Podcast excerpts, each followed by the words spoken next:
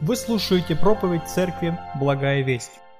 Братья и сестры, э, очень рад всех вас видеть, всех вас приветствовать.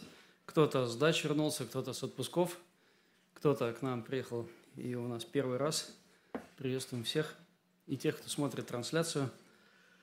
Э, сегодня я хочу пригласить каждого из вас поразмышлять о церкви – и я, наверное, в двух словах расскажу вообще, что у нас на кафедре происходит по воскресеньям, потому что я так понимаю, что еще не у всех, наверное, есть какая-то ясная картина.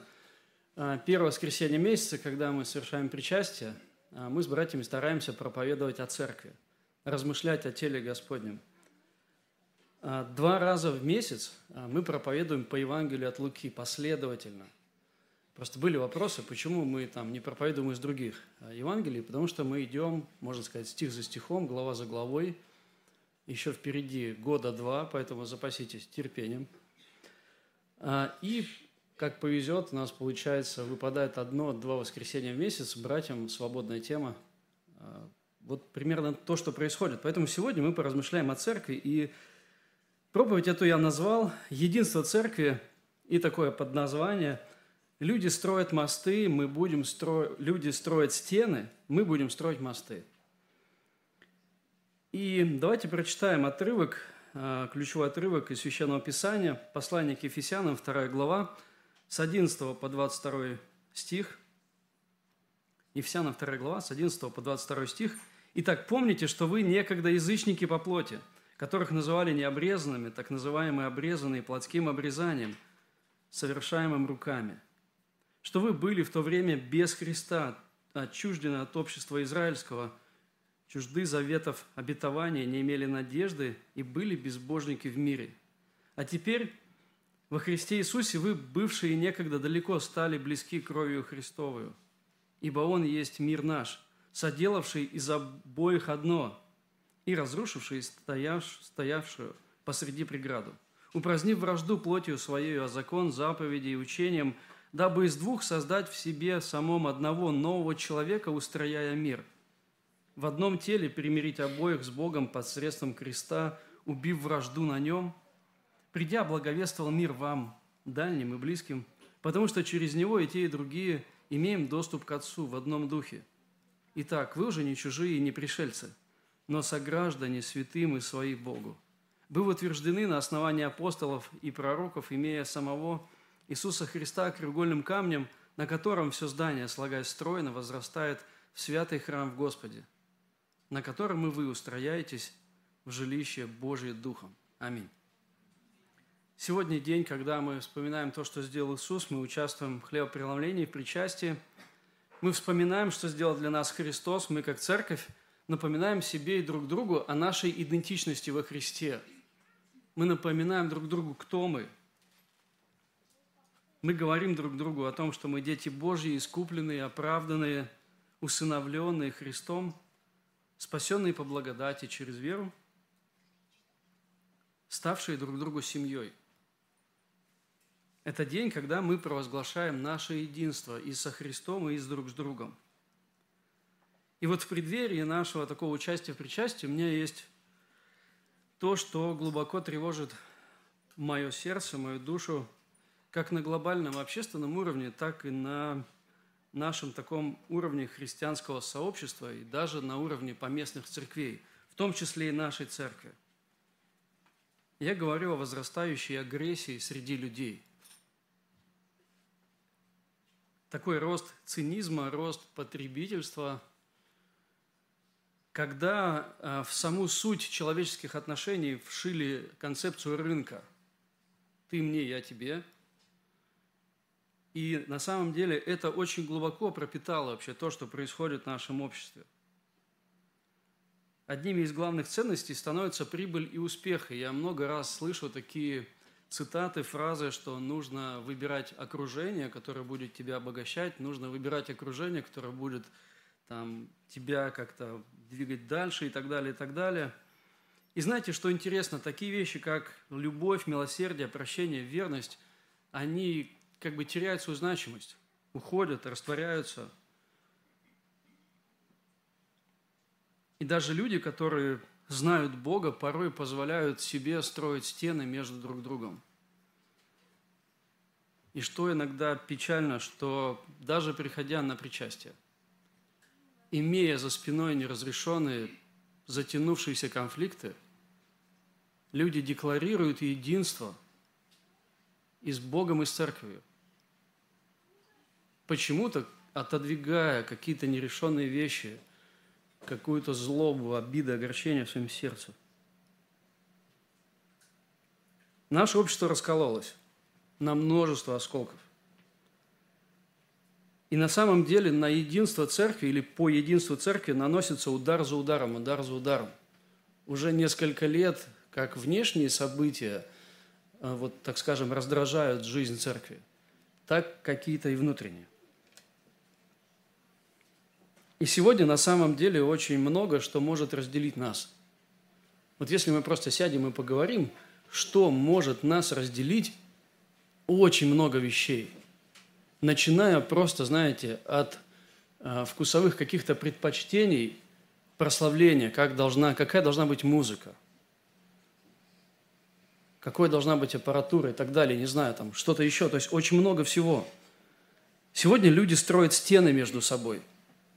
Камень за камнем – это нагромождение обид, субъективных мнений – или даже ярлыков, когда люди просто вешают на других ярлыки, и складываются уже, складываются уже отношения.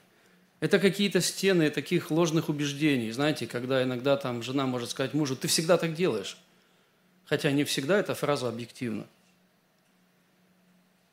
Это стены таких убеждений, взглядов, мнений, которые мешают людям строить отношения – и на самом деле таких э, конфликтов, э, как открытых, которые очевидны, так и внутренних, их на самом деле очень много. И я, честно, не пытаюсь нагнетать проблему. Просто иногда со стороны, не, наверное, видно чуть-чуть хуже. Но порой пасторская работа, она заключается в том, чтобы э, нести служение примирения в разные, в разные, в разные сферы жизни церкви. Не так давно в одном из диалогов нескольких священников, не буду говорить, что это был за диалог и что за священники, но было сказано о том, что церковь стала отражением нашего общества. И аргументировалось очень просто.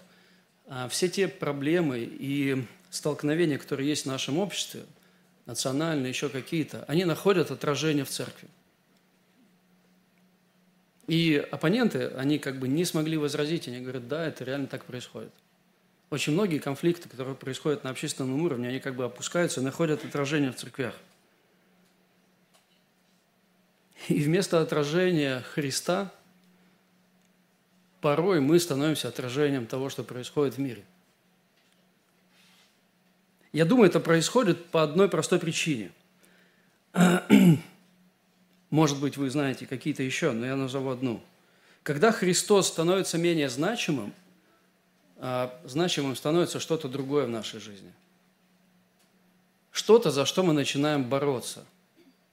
Если Христос перестает быть значимым, Его благодать, прощение, любовь, то какие-то другие вещи начинают занимать вот это важное место. И мы просто начинаем бороться за собственный комфорт, за собственное представление, за правильные вещи, как нам кажется, за собственную справедливость. И вместо того, чтобы бороться друг за друга, люди начинают бороться с друг с другом –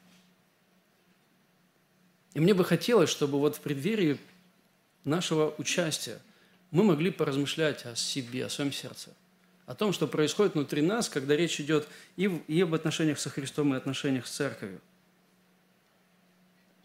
И если мы посмотрим на контекст вообще всей второй главы, то есть мы немножко отодвинемся и посмотрим на главу, э, так скажем, общим таким взглядом, то ее можно разделить на две части – а, с 1 по 10 стих и с 11 по 22, и с 1 по 10 описаны аспекты спасения. Это самые цитируемые а, тексты Библии, вообще, наверное, во всей Библии. Помните такие слова «И нас, мертвых по преступлениям, Христос оживотворил, оживотворился Христом, благодатью вы спасены, ибо благодатью вы спасены через веру, не от вас Божий дар». Это 8 стих. «Не отдел, чтобы никто не хвалился». Это 9 стих. И в целом, то есть вот первая часть а, второй главы описывает такие аспекты спасения, то вторая часть, она описывает нашу принадлежность к церкви. Она говорит о нашей принадлежности ко Христу и к церкви и единстве церкви.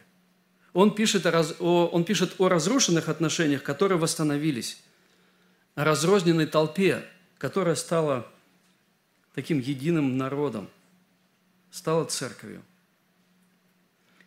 И вот, смотря на с 11 стиха по 22 в общей массе, вообще на всю эту главу, мы можем увидеть и подумать вот о чем. Есть два вектора нашей христианской жизни, их два. Один из них вертикальный – это наши отношения с Богом. Второй из них, логично, это горизонтальный, это наши отношения с людьми. И Павел в этой главе как раз-таки и раскрывает вот эти две, две, так скажем, два этих направления. В первых десяти стихах Павел раскрывает вертикаль наших отношений с Богом. Это наше, наше спасение. Он говорит о том, как отчужденные люди стали Божьим народом, стали Божьими детьми, как они обрели спасение. То с 11 по 22 как бы он переходит в другую плоскость и говорит а, в отношении людей с друг с другом, говорит о церкви. И логику Павел выбирает похожую, как в первой части, так и во второй. Смотрите, сначала э, с 1 по 10 стих такие три момента. Сначала плохая новость. Вы были мертвы по преступлениям, первые три стиха. И он раскрывает вот эту вот мертвость людей. Потом хорошая новость. Бог богатый милостью, оживотворил, спас, воскресил, это 5-6 стих. И дальше он описывает результат. Вот что мы получаем в результате спасения – и вот во второй части, с 11 по 22, Павел выбирает ту же самую похожую логику. Сначала плохая новость. Это первые два стиха 11 и 12. Мы были язычниками, отчужденными от Христа. Акцент на разрушенных горизонтальных отношениях. И потом хорошая новость. А теперь во Христе Иисусе. И Павел э, рисует такую картинку восстановления этих отношений. Теперь вы во Христе стали близки. Это хорошая новость. И потом он описывает результат. Мы становимся церковью. Одним телом, одним народом, одной семьей, одним храмом. И вот смотря на вот эту логику апостола Павла, я могу сделать несколько выводов. И вообще подумать, почему вот именно вот эта логика Павла очень важна. Нам нужно увидеть одну такую простую вещь. Когда Христос приходит в нашу жизнь, восстанавливаются не только вертикальные отношения с Богом, но и горизонтальные. Это происходит всегда. Когда Бог приходит в нашу жизнь, когда Христос начинает занимать центральную часть нашей жизни, мы, перестаем воевать друг с другом. Мы начинаем воевать друг за друга, чтобы приобрести брата, помните? Мы начинаем обличать другого, не чтобы его наказать или отомстить, или ткнуть его куда-то, чтобы он почувствовал боль, мы обличаем даже, потому что любим и хотим приобрести брата. Вот это происходит, когда Христос начинает занимать такую важную часть нашей жизни. Я думаю, вы помните такой библейский текст, когда пути человека, я своими словами, угодный Господу, он и врагов его примиряет с ним. Эти два вектора разделить нельзя. Бог приходит в нашу жизнь, восстанавливаются эти отношения и, и горизонтальные. Их нельзя разделить. То, что происходит в нашей жизни, а, так скажем, между людьми, находит отражение в том, что происходит в нашей жизни между нами и Богом. То, что происходит лично у каждого человека с другими людьми, является в той или иной мере отражением того, что происходит между этим человеком и Богом. Поэтому я прошу сегодня задуматься, задуматься о нашем отношении людьми, которые нас окружают. Когда Христос значим за нас, мы учимся любить людей, служить им, принимать их, терпеть, заботиться. Но когда значимость Христа теряется, мы начинаем обижаться, мы начинаем ожидать больше, чем отдавать, мы начинаем вешать ярлыки, мы начинаем критиковать и так далее. И, наверное, третий вывод для меня самый потрясающий. Когда Христос в нас, когда Он обретает значимость в нашем сердце, у нас появляется удивительный потенциал восстанавливать даже самые разрушенные отношения. И вот здесь удивительный контраст, если вы посмотрите, язычники и евреи, которые ненавидели друг друга тысячелетиями, между ними были огромные барьеры, я скажу еще об этом, и вдруг они оказались в одной церкви и принимали хлеб и вино из одной чаши. Враги стали братьями. Даже самые безнадежные отношения, как минимум, Бог может изменить наши отношения. А как максимум, когда Господу угодно пути человека, он и врагов его примиряет с ним. Это притча 16 глава 7 стих. Буквально вчера я прочел об одном миссионере, который проводил причастие и служил миссионером в какой-то отдаленной части Африки, не знаю в какой. И он рассказывал, что сидел за столом для причастия, как-то по-другому это выглядело, наверное, не так, как у нас. И рядом с ним сидел один вождь а, племени африканского. И он рассказывал ему, что он раньше было не так. Он помнит время, когда воины этого вождя уходили, брали копья, оружие и уходили в другие племена и просто творили ужасные вещи. Они сжигали эти деревни. Как тут написано, он сказал, что были дни, когда эти молодые воины выходили на войну, чтобы обогреть свои копья кровью людей из двух соседних племен. Они возвращались оттуда полные крови и за собой тащили детей и женщин, изнасилованных просто за собой, а оставляли за собой просто жены деревни. И вот он говорит, а теперь все по-другому, а теперь все не так. Потому что рядом с ним сидели точно такие же вожди этих же племен, которые просто сидели рядом и принимали хлеб преломления вместе. Когда-то кровные враги, а теперь братья – и их братство, их родство тоже было построено на крови, только уже на крови Христовой. Именно это и призвано делать христианство, разрушать преграды, восстанавливать отношения. Именно об этом мы читаем здесь. Когда мы смотрим вообще на вот всю эту главу. Я думаю, вы помните два столпа, на которых стоит наша христианская вера. Возлюби Бога, возлюби ближнего – и помните, как Христос повышает планку в Новом Завете? Возлюби ближнего, как я возлюбил вас. А эта планка гораздо выше, чем возлюби самого себя. Я хочу призвать нас к самоанализу. Подумайте сегодня о своих горизонтальных отношениях. Что отражает э, как наше горизонтальное отражение отражает то, что происходит между нами и Богом. Подумайте, может быть, вам нужно кого-то простить, что-то отпустить, кого-то не похожего на вас вместить, кому-то послужить, может быть, с кем-то нужно поговорить. Не раздувать, там, не знаю, конфликт, а просто поговорить, помолиться вместе. Если у вас есть ручки, запишите эти имена – чтобы хоть какое-то было, хоть какое-то действие маленькое к вопросу примирения. Запишите эти имена и, боритесь за любовь к ним в ваших сердцах, даже если они этого не заслуживают. Потому что именно так по отношению к нам поступает Иисус. И вот мы посмотрели на, на эту главу немножко сдалека, сделали несколько выводов, две плоскости – и удивительный потенциал Евангелия, который способен восстанавливать даже самые разрушенные отношения, когда Христос значим для нас. И вот здесь я хочу задать вопрос о единстве. И как же теперь этого единства достигать? Или что должно быть в церкви? Или что должно происходить в наших сердцах, чтобы мы могли достигать единства? Чтобы оно становилось более реальным, более ощутимым, чтобы когда я прихожу в церковь, это единство висело буквально в воздухе, оно ощущалось. Я помню эпизод, когда мы ехали однажды, э, мы ехали из, из Беларуси, из лагеря в одном автобусе. Это была очень сложная, конфликтная история. Нас не пустили через одну границу, потом вторую. Я помню, когда мы ехали в автобусе, был момент, когда я чувствовал напряжение и гнев, он буквально в воздухе висел. Это было очень тяжело, когда... И когда мы остановились, прочитали библейский текст о том, как Моисей выводил 40 лет а мы всего лишь 40 часов. Когда мы прочитали и поняли, ну Господь что-то делает здесь.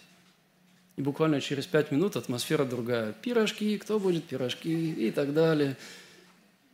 И уже другая атмосфера в воздухе висит. И вот вопрос, что должно происходить в наших сердцах?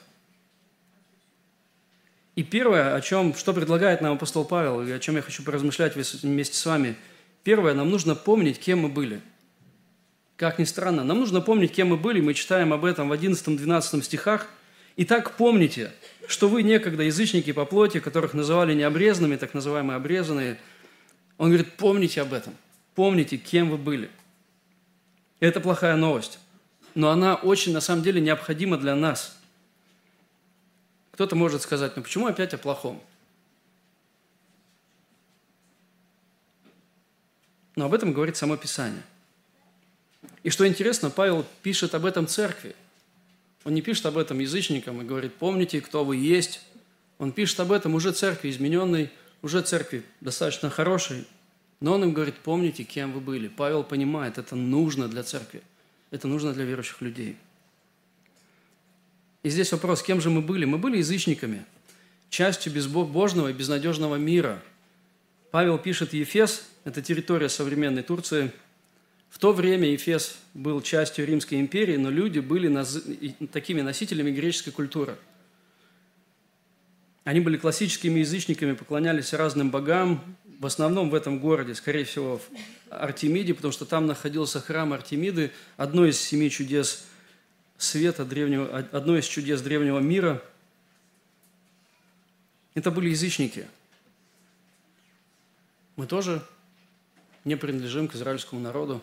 Может быть, у кого-то здесь есть какие-то корни далекие, но я точно никакого отношения к евреям не имею. И Павел, когда он пишет о язычниках, он очень объективно оценивает их положение. Он говорит, смотрите, там таких пять пунктов – они были без Христа, абсолютно точно. Они ничего не знали о нем, они не знали пророчества пришествия Мессии и так далее. То есть они были без Христа. Они были без гражданства. Вот это слово «лишены общества израильского». Они были без гражданства. Вот это слово «общество» означает гражданство. Они были рождены вне израильского народа и были как бы без благословений, э, которые Бог дал Израилю. Они были без надежды без надежды. И многие историки пишут о том времени, античный мир, они пишут так, античный мир покрывало великое облако безнадежности, которое витало в воздухе. Это сказывалось на моральном состоянии людей того времени. Я думаю, вы согласитесь с тем, что сегодня примерно то же самое происходит в нашем обществе. То же самое абсолютно, без надежды. Когда я узнал о том, что у нашего брата умерла мама – я молился и благодарил Бога за две вещи. Первое, у брата нашего Виталика есть Бог. И он всегда будет, может найти там утешение. А второе, есть церковь, которая поддержит и не оставит его одного. И вот подумайте о том, когда у людей нет Бога в душе, нет Бога в сердце. Что остается? Порой люди оказываются один на один со всем тем, что свалилось на их плечи. И это отчаяние гораздо более худшее, чем у верующих людей, когда мы понимаем, что в самый тяжелый момент нашей жизни я знаю, что Христос повернут ко мне лицом через искупление, которое Он совершил. Поэтому люди без надежды, люди без Бога. Это такой уже четвертый момент, без Бога, или пятый момент, без Бога. У них было много башков, но не было Бога, не было Христа. И знаете, что интересно, и, и, а, язычники были очень отделены, отделены от евреев, и они даже не могли войти в храм. А, там был такой языческий двор, и они не могли пройти дальше. Интересно, что вот этот двор язычников от всех других ограждался каменной стеной. Каменной стеной. И над воротами этой стены на двух языках была надпись «Никакой язычник не имеет права входить в храм, нарушитель же пусть винит в своей смерти только себя». Вот такое предупреждение – Никакого шанса. У вас нет приблизиться к Богу. Никакого шанса. Если только вы там были паразелиты, которые, так скажем, входили в этот израильский народ, но приблизиться к Богу у них не было возможности.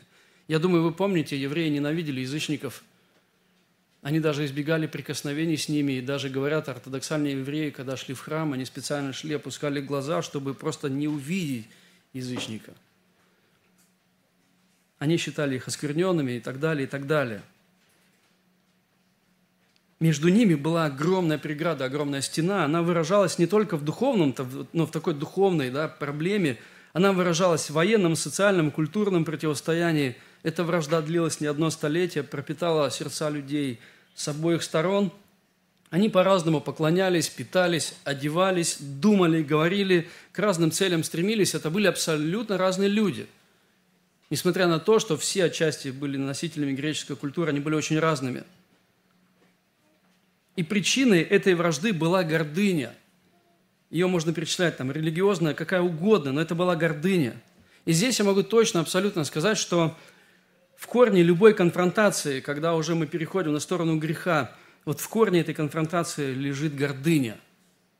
Когда я позволяю себе злиться, гневаться, отстаивать свое, всегда, даже если я считаю себя суперправым человеком, если нарушаю границы любви другого человека или границы любви, гордыня поселилась в моем сердце –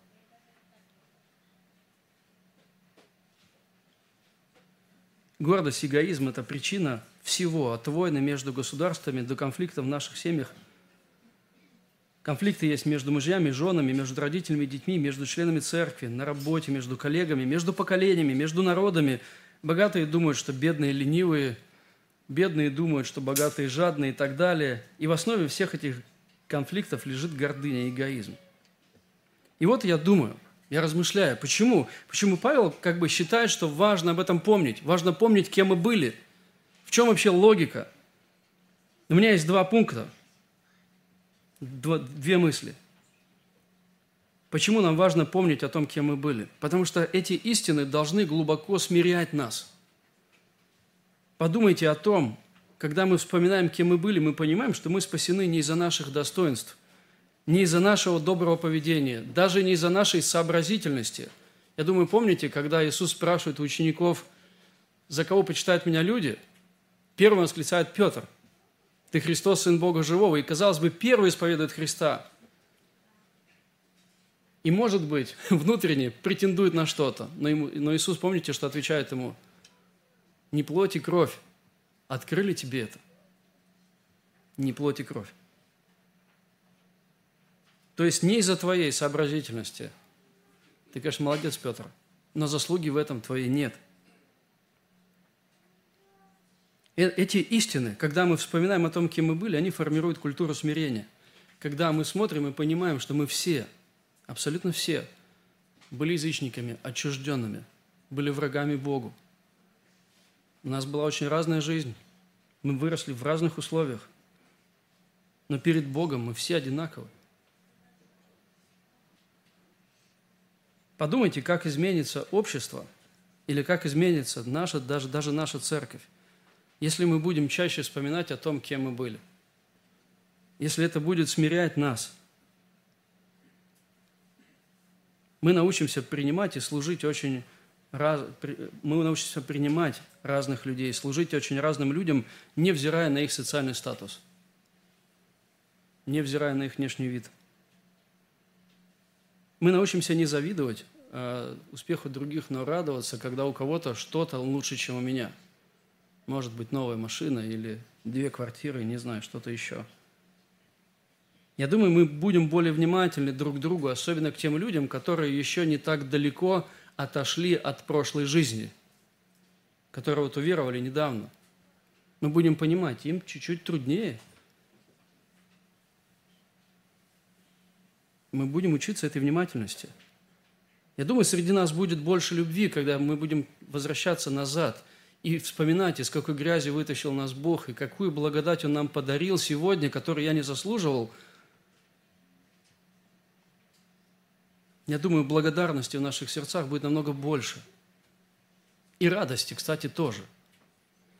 Я думаю, вы понимаете, когда люди начинают требовать себе больше, чем им положено, они просто не забывают о том, что им уже было дано –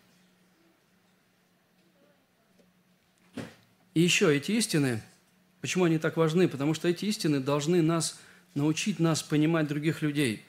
И он связан очень с прошлым пунктом. Я думаю, вы понимаете и сталкивались с тем, что взрослые часто забывают, какими они были детьми.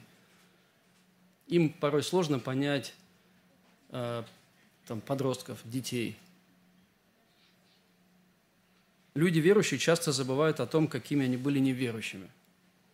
Им кажется, что покаяться – это же так просто. К нам пришла одна сестра. Не, не сестра даже, вообще не сестра. Она э, с другого народа, я сейчас не помню, с какого, Фиона. И она рассказала о том, что она буддистка, и кто-то такой, да ты что, да это же ересь, да так же вообще верить нельзя, это же вообще ерунда. Но подумайте, это ее культура – она выросла 20 или несколько, ну, много лет, она жила в этой культуре. Все, что она знала, знала то, что, вот то, о чем она сказала. Порой мы забываем о том, как мы вот, да, перебрались, так скажем, из отчужденного народа к Божьему, как, каких усилий нам это далось, или что происходило в нашей душе, какая борьба. И можем так вот иногда с легкостью требовать какого-то понимания других людей. Женатые порой забывают, как трудно может быть неженатым людям. Каких-то там, может быть, шутках, юморе или что-то еще. Просто мы можем порой не понимать или забывать о том, что люди могут испытывать боль какую-то, переживания. И когда мы вспоминаем о том, кем мы были, когда мы возвращаемся назад в нашу историю, нас это учит понимать других людей и смотреть на их жизнь более внимательно, с большим сочувствием. Знаете, я неоднократно встречал такое христианство, такое христианское превозношение над неверующими людьми. Не знаю, там, халдейщина. Ну, вот такие, такие фразы, халдейщина или халдеи, они вот такие. Они вот такие.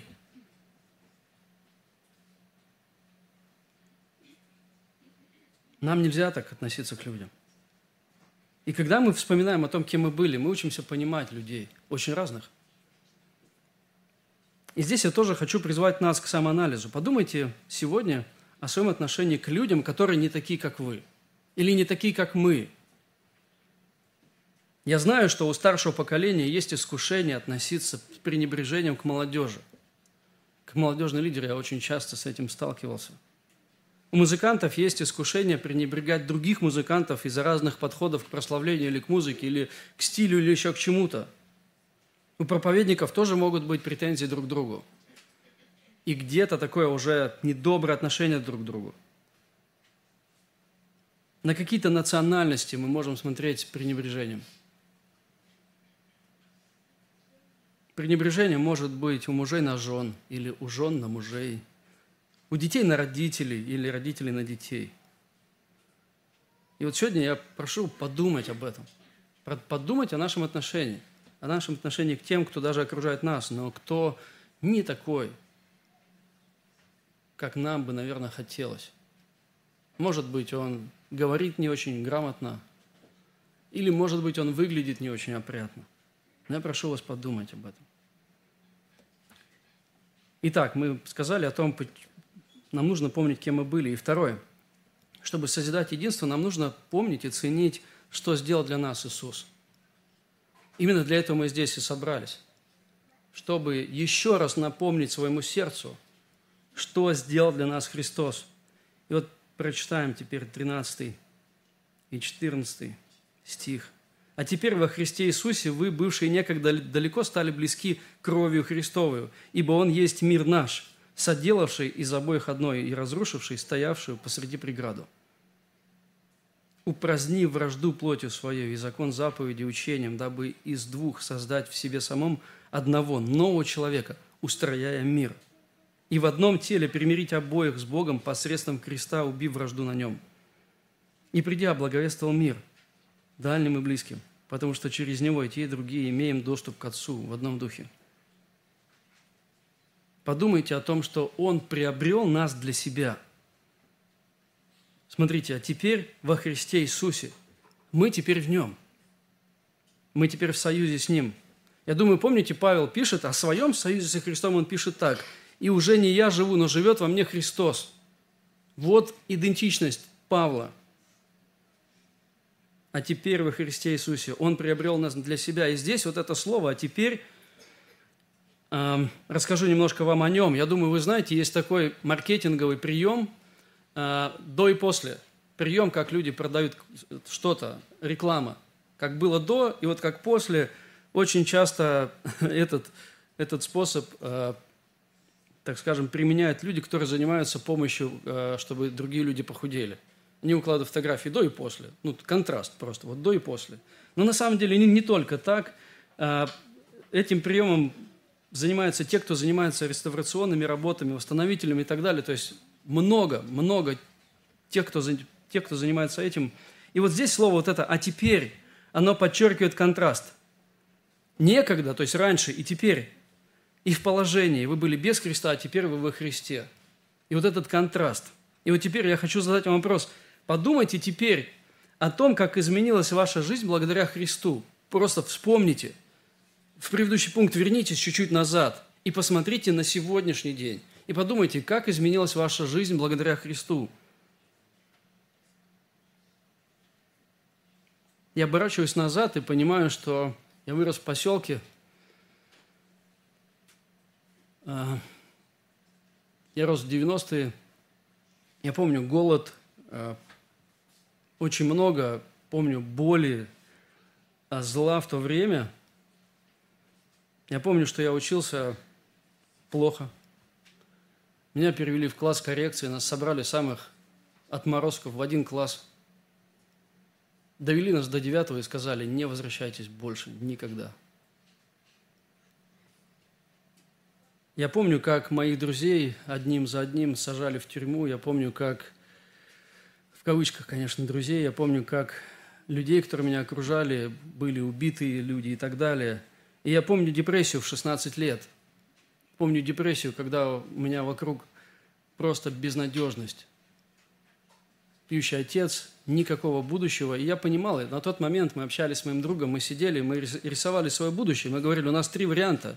Либо я сопьюсь, либо меня убьют, либо я сяду в тюрьму. Три варианта, больше нет. Кем я был? И сегодня, смотря на то, что есть сейчас, я понимаю, что это Божья милость, огромная, великая, удивительная Божья милость. Я Могу вам несколько идей подсказать. Подумайте вот на до и после. Напишите об этом в соцсетях. Люди иногда пишут, что их восхищает, выкладывают там фотографии природы. Напишите, что сделал для вас Иисус. Расскажите об этом кому-то из близких, может быть, неверующих людей. Расскажите мне, я буду рад услышать вашу историю. Вот как до и после. Что сделал в вашей жизни Иисус. Знаете, я встречал огромное количество христиан, которые говорили примерно так – я ни на миг не пожалел, что примирился с Богом. Ни на миг. Ни на секунду. Потому что вот этот контраст был просто удивительным. Он приобрел нас для себя. Он приобрел нас друг для друга. Это вторая часть стиха. Вы, бывшие некогда далеко, стали близки кровью Христовой. Своей кровью Он приобрел нас друг для друга. И теперь мы не одиночки. Мы обрели семью в лице всех нас – я помню, когда я служил в армии, первые полгода были очень-очень трудными. А, за всеми моими сослуживцами приезжали родители, там, родственники, а у меня-то, так скажем, все далеко, никто приехать не может. Пастор нашел церковь, и ко мне приезжают, одна семья верующая приезжает, спрашивают, кто? Я говорю, родственники, семья, церковь. Они такие, М, хорошо, отпускают меня увольнение. В следующий раз приезжают другие – потом другие, потом третий, четвертый. Постоянно приезжали разные люди, просто чтобы меня забрать, привезти в церковь. Они спрашивают, у тебя что, тут полгорода родственники? Я говорю, ну да. И в каждом городе так? Я говорю, ну да. Они такие, ого. Это да. То есть я на самом деле понимаю, что Бог дал нам семью гораздо больше, чем мы видим даже здесь, в этом зале.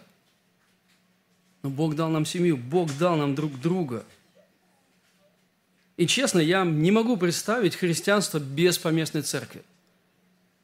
Я встречал людей, которые как бы утверждают, что они христиане, но они как бы без церкви, но это как тело без головы или голова без тела. То есть жизни не может быть, если нет церкви, если нет поместной церкви. Еще одно я предлагаю, о чем вам подумать сейчас. Подумайте о том, как изменилась ваша жизнь благодаря церкви.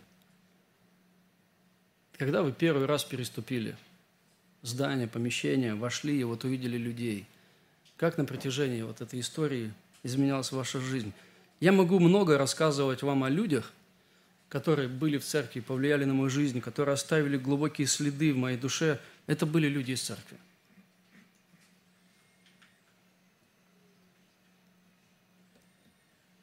Он приобрел нас для себя, друг для друга – и еще здесь мы читаем, Он стал нашим миром. Он учит нас удовлетворяться в Нем. Не в обстоятельствах, не в том, что жизнь складывается, как мне хотелось бы, но в Нем. И здесь я хочу сказать нечто очень важное, что будет применительно к нашей церкви. Наш мир или наше удовлетворение не в том, чтобы церковь стала такой, как хочу именно я – Никогда я понял за свою жизнь, церковь не будет такой, как хочу именно я. Она всегда будет другой. А я знаю, что у многих из нас есть такое желание, чтобы церковь изменилась, она стала какой-то, как мне видится, как мне рисуется в моем, в моем сердце или в моей голове. Наш мир не в том, чтобы церковь стала удовлетворять все мои ожидания или все мои желания. Ну, честно, даже цель, даже цель церкви, но не в этом – Наш мир не в том, чтобы церковь стала, знаете, зоной комфорта, где мне всегда хорошо и спокойно. Может быть, церковь – это не кровать, удобная, мягкая, с подушкой, а церковь – это такой полигон для изменений нашего сердца. Ну, как тренажерный зал. Я думаю, вы понимаете, никто не приходит в тренажерный зал, чтобы там поспать. Но там цели другие – Она, наоборот, церковь выводит нас из зоны комфорта, потому что разные люди собрались с разным багажом. У меня есть такая теория, которую иногда рассказываю молодежи, что я говорю, вот мы собрались, там, церковь, у нас у всех багаж. Это, знаете, как огромный рюкзак за спиной. Он большой. А церковь, помещение маленькое, у нас он тоже маленькое. И вот мы ходим этими рюкзаками, стукаемся вот так вот. И реакция какая-то возникает. Порой мы очень обходительно так ну ничего страшного, там раз как-то пытаемся, а иногда можем как-то и раздражаться. Потому что церковь это, – это не кровать. Здесь мы учимся любить разных людей, по-своему неудобных, мы учимся прощать, принимать, мы учимся друг друга слушать и слышать. И, конечно, это все некомфортно нашей греховной природе. Моему ветхому это не нравится. Не так давно у нас был пасторский совет, и мой ветхий человек очень сильно раздражался. И я думаю, как здорово, что я начал читать именно этот текст и размышлять об этом. И напоминать себе, церковь не должна быть такой, как я хочу, она должна быть такой, как хочет Христос. Мне очень нравится цитата Дитриха Банхефера. В книге «Жить вместе» он такие слова написал. «Несовершенная община – единственно верная, данная Богом реальность для нашего личного духовного развития и познания Христа. Несовершенная община, единственно верная, данная Богом реальность для нашего личного духовного развития и познания Христа. Поэтому наш внутренний мир не в успешности церкви, не каких-то видимых супердостижениях церкви. Наш мир во Христе – и если наш мир не во Христе, то даже самая успешная церковь, даже самая лучшая не поможет, если мы не научимся или мы не будем обретать этот мир во Христе. Есть еще одна опасность, которая касается церкви. Я сегодня говорю больше применительно к церкви. Это, знаете, опасность любить несуществующую церковь. Не так давно я понял это, что есть люди, которые, и в частности, я порой в себе это замечаю – когда мы очень начинаем критично относиться к вещам, которые происходят внутри церкви. Что-то не нравится, что-то что раздражает и так далее. И когда я думал об этом, я подумал о том, что вот что происходит. То есть я люблю церковь, которой еще нет. Я люблю церковь, которую я хотел бы, чтобы вот она такая была. Чтобы вот так вот было, вот так вот было. Я раздражаюсь, я злюсь, я чего-то требую, чего-то ожидаю – но я не так и не полюбил церковь, которая есть сейчас. А церковь – это вот, это люди, это мы с вами. Я аргументирую эту мысль очень простым текстом и простыми мыслями. А, это, знаете, это как примерно любить невесту, которой на самом деле нет, а любить ожидания, представления. А потом раз – реальность. И у человека начинает раздражаться. Как есть одна история, когда брат женился на сестре из хора, она начинает ему пилить, а он говорит, пой, женщина, пой. Ну, потому что влюбился чуть-чуть не в то, что нужно было. Так и не разглядел.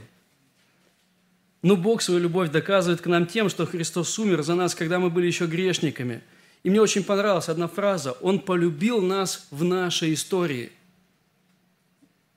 Он принял нас такими, как мы были, к себе и не оставил нас такими, как мы были. Он полюбил нас в нашей истории и пригласил в свою, и ввел в свою. А мы очень часто пытаемся ввести людей сразу в свою историю. Но так не бывает – может быть, нам нужно полюбить церковь именно такой, какая она есть сейчас. И служить ей, чтобы она изменилась. Он полюбил нас нашей историей, приводит нас в свою, Он принимает нас несовершенных и продолжает трудиться, чтобы изменить нас. Подумайте, сколько Божьего терпения проявляется в нашем освящении, когда мы меняемся не днями, не месяцами, а порой годами – мы с чем-то боремся, мы просим прощения, мы продолжаем еще раз просить прощения, еще раз. Сколько Божьего терпения по отношению к нам. И как бы мне хотелось, чтобы мы учились служить и любить, цер... люб... служить церкви и любить ее так, как Он любит и служит каждому из нас. Христос приобрел нас для себя, друг для друга. Мы не одиноки в этом мире, Он учит нас находить мир в Нем – а не удовлетворение наших ожиданий. И мир наступает там, где мы перестаем сражаться с друг с другом, но как Иисус, мы начинаем сражаться друг за друга. Вместо стен мы начинаем строить мосты. И вот теперь я хочу тоже здесь, в этой последней уже заключении, призвать нас к самоанализу. Когда мы уже поразмышляли о Христе, о Церкви, о единстве – Подумайте о том, что переполняет ваше сердце, когда вы думаете о том, что Христос сделал для вас. Радость о Христе, о том, что Христос – реальность для нашей жизни, для нас. Радость примирения с Богом однажды. Бог однажды примирил вас с собой. А если Он еще этого не сделал, если вы еще не примирились с Ним, этот день может стать сегодня. Радость, радость множества приобретений в Нем – я когда ехал сегодня утром, размышлял об этой проповеди, продолжал править, делать правки, я подумал о том, что церковь, ведь это же Божий подарок для меня. Это вы. Мы иногда говорим церковь, и как бы, ну, чуть-чуть ее как бы обобщаем, как будто церковь – это собрание, но церковь – это вы. И меня переполняет радость, смотря, да, смотря на вас – это радость множества приобретений в нем. Это радость о церкви, даже если моему ветхому человеку в ней некомфортно. И, может быть, стоит и этому тоже порадоваться. Ведь это же правильно, когда мне некомфортно. Мне понравилась одна фраза одного пастора, он говорит, мы все хотим совершенную церковь, но если мы в ней окажемся, она нам очень не понравится. Это просто радость видеть родные лица – Особенно, когда все с отпусков вернулись, когда уже я понимаю, что ага, уже места нам уже не хватает. И это на самом деле это тоже радостно. Радостно понимать, что мы все здесь. Мы дети одного Отца. Давайте помолимся.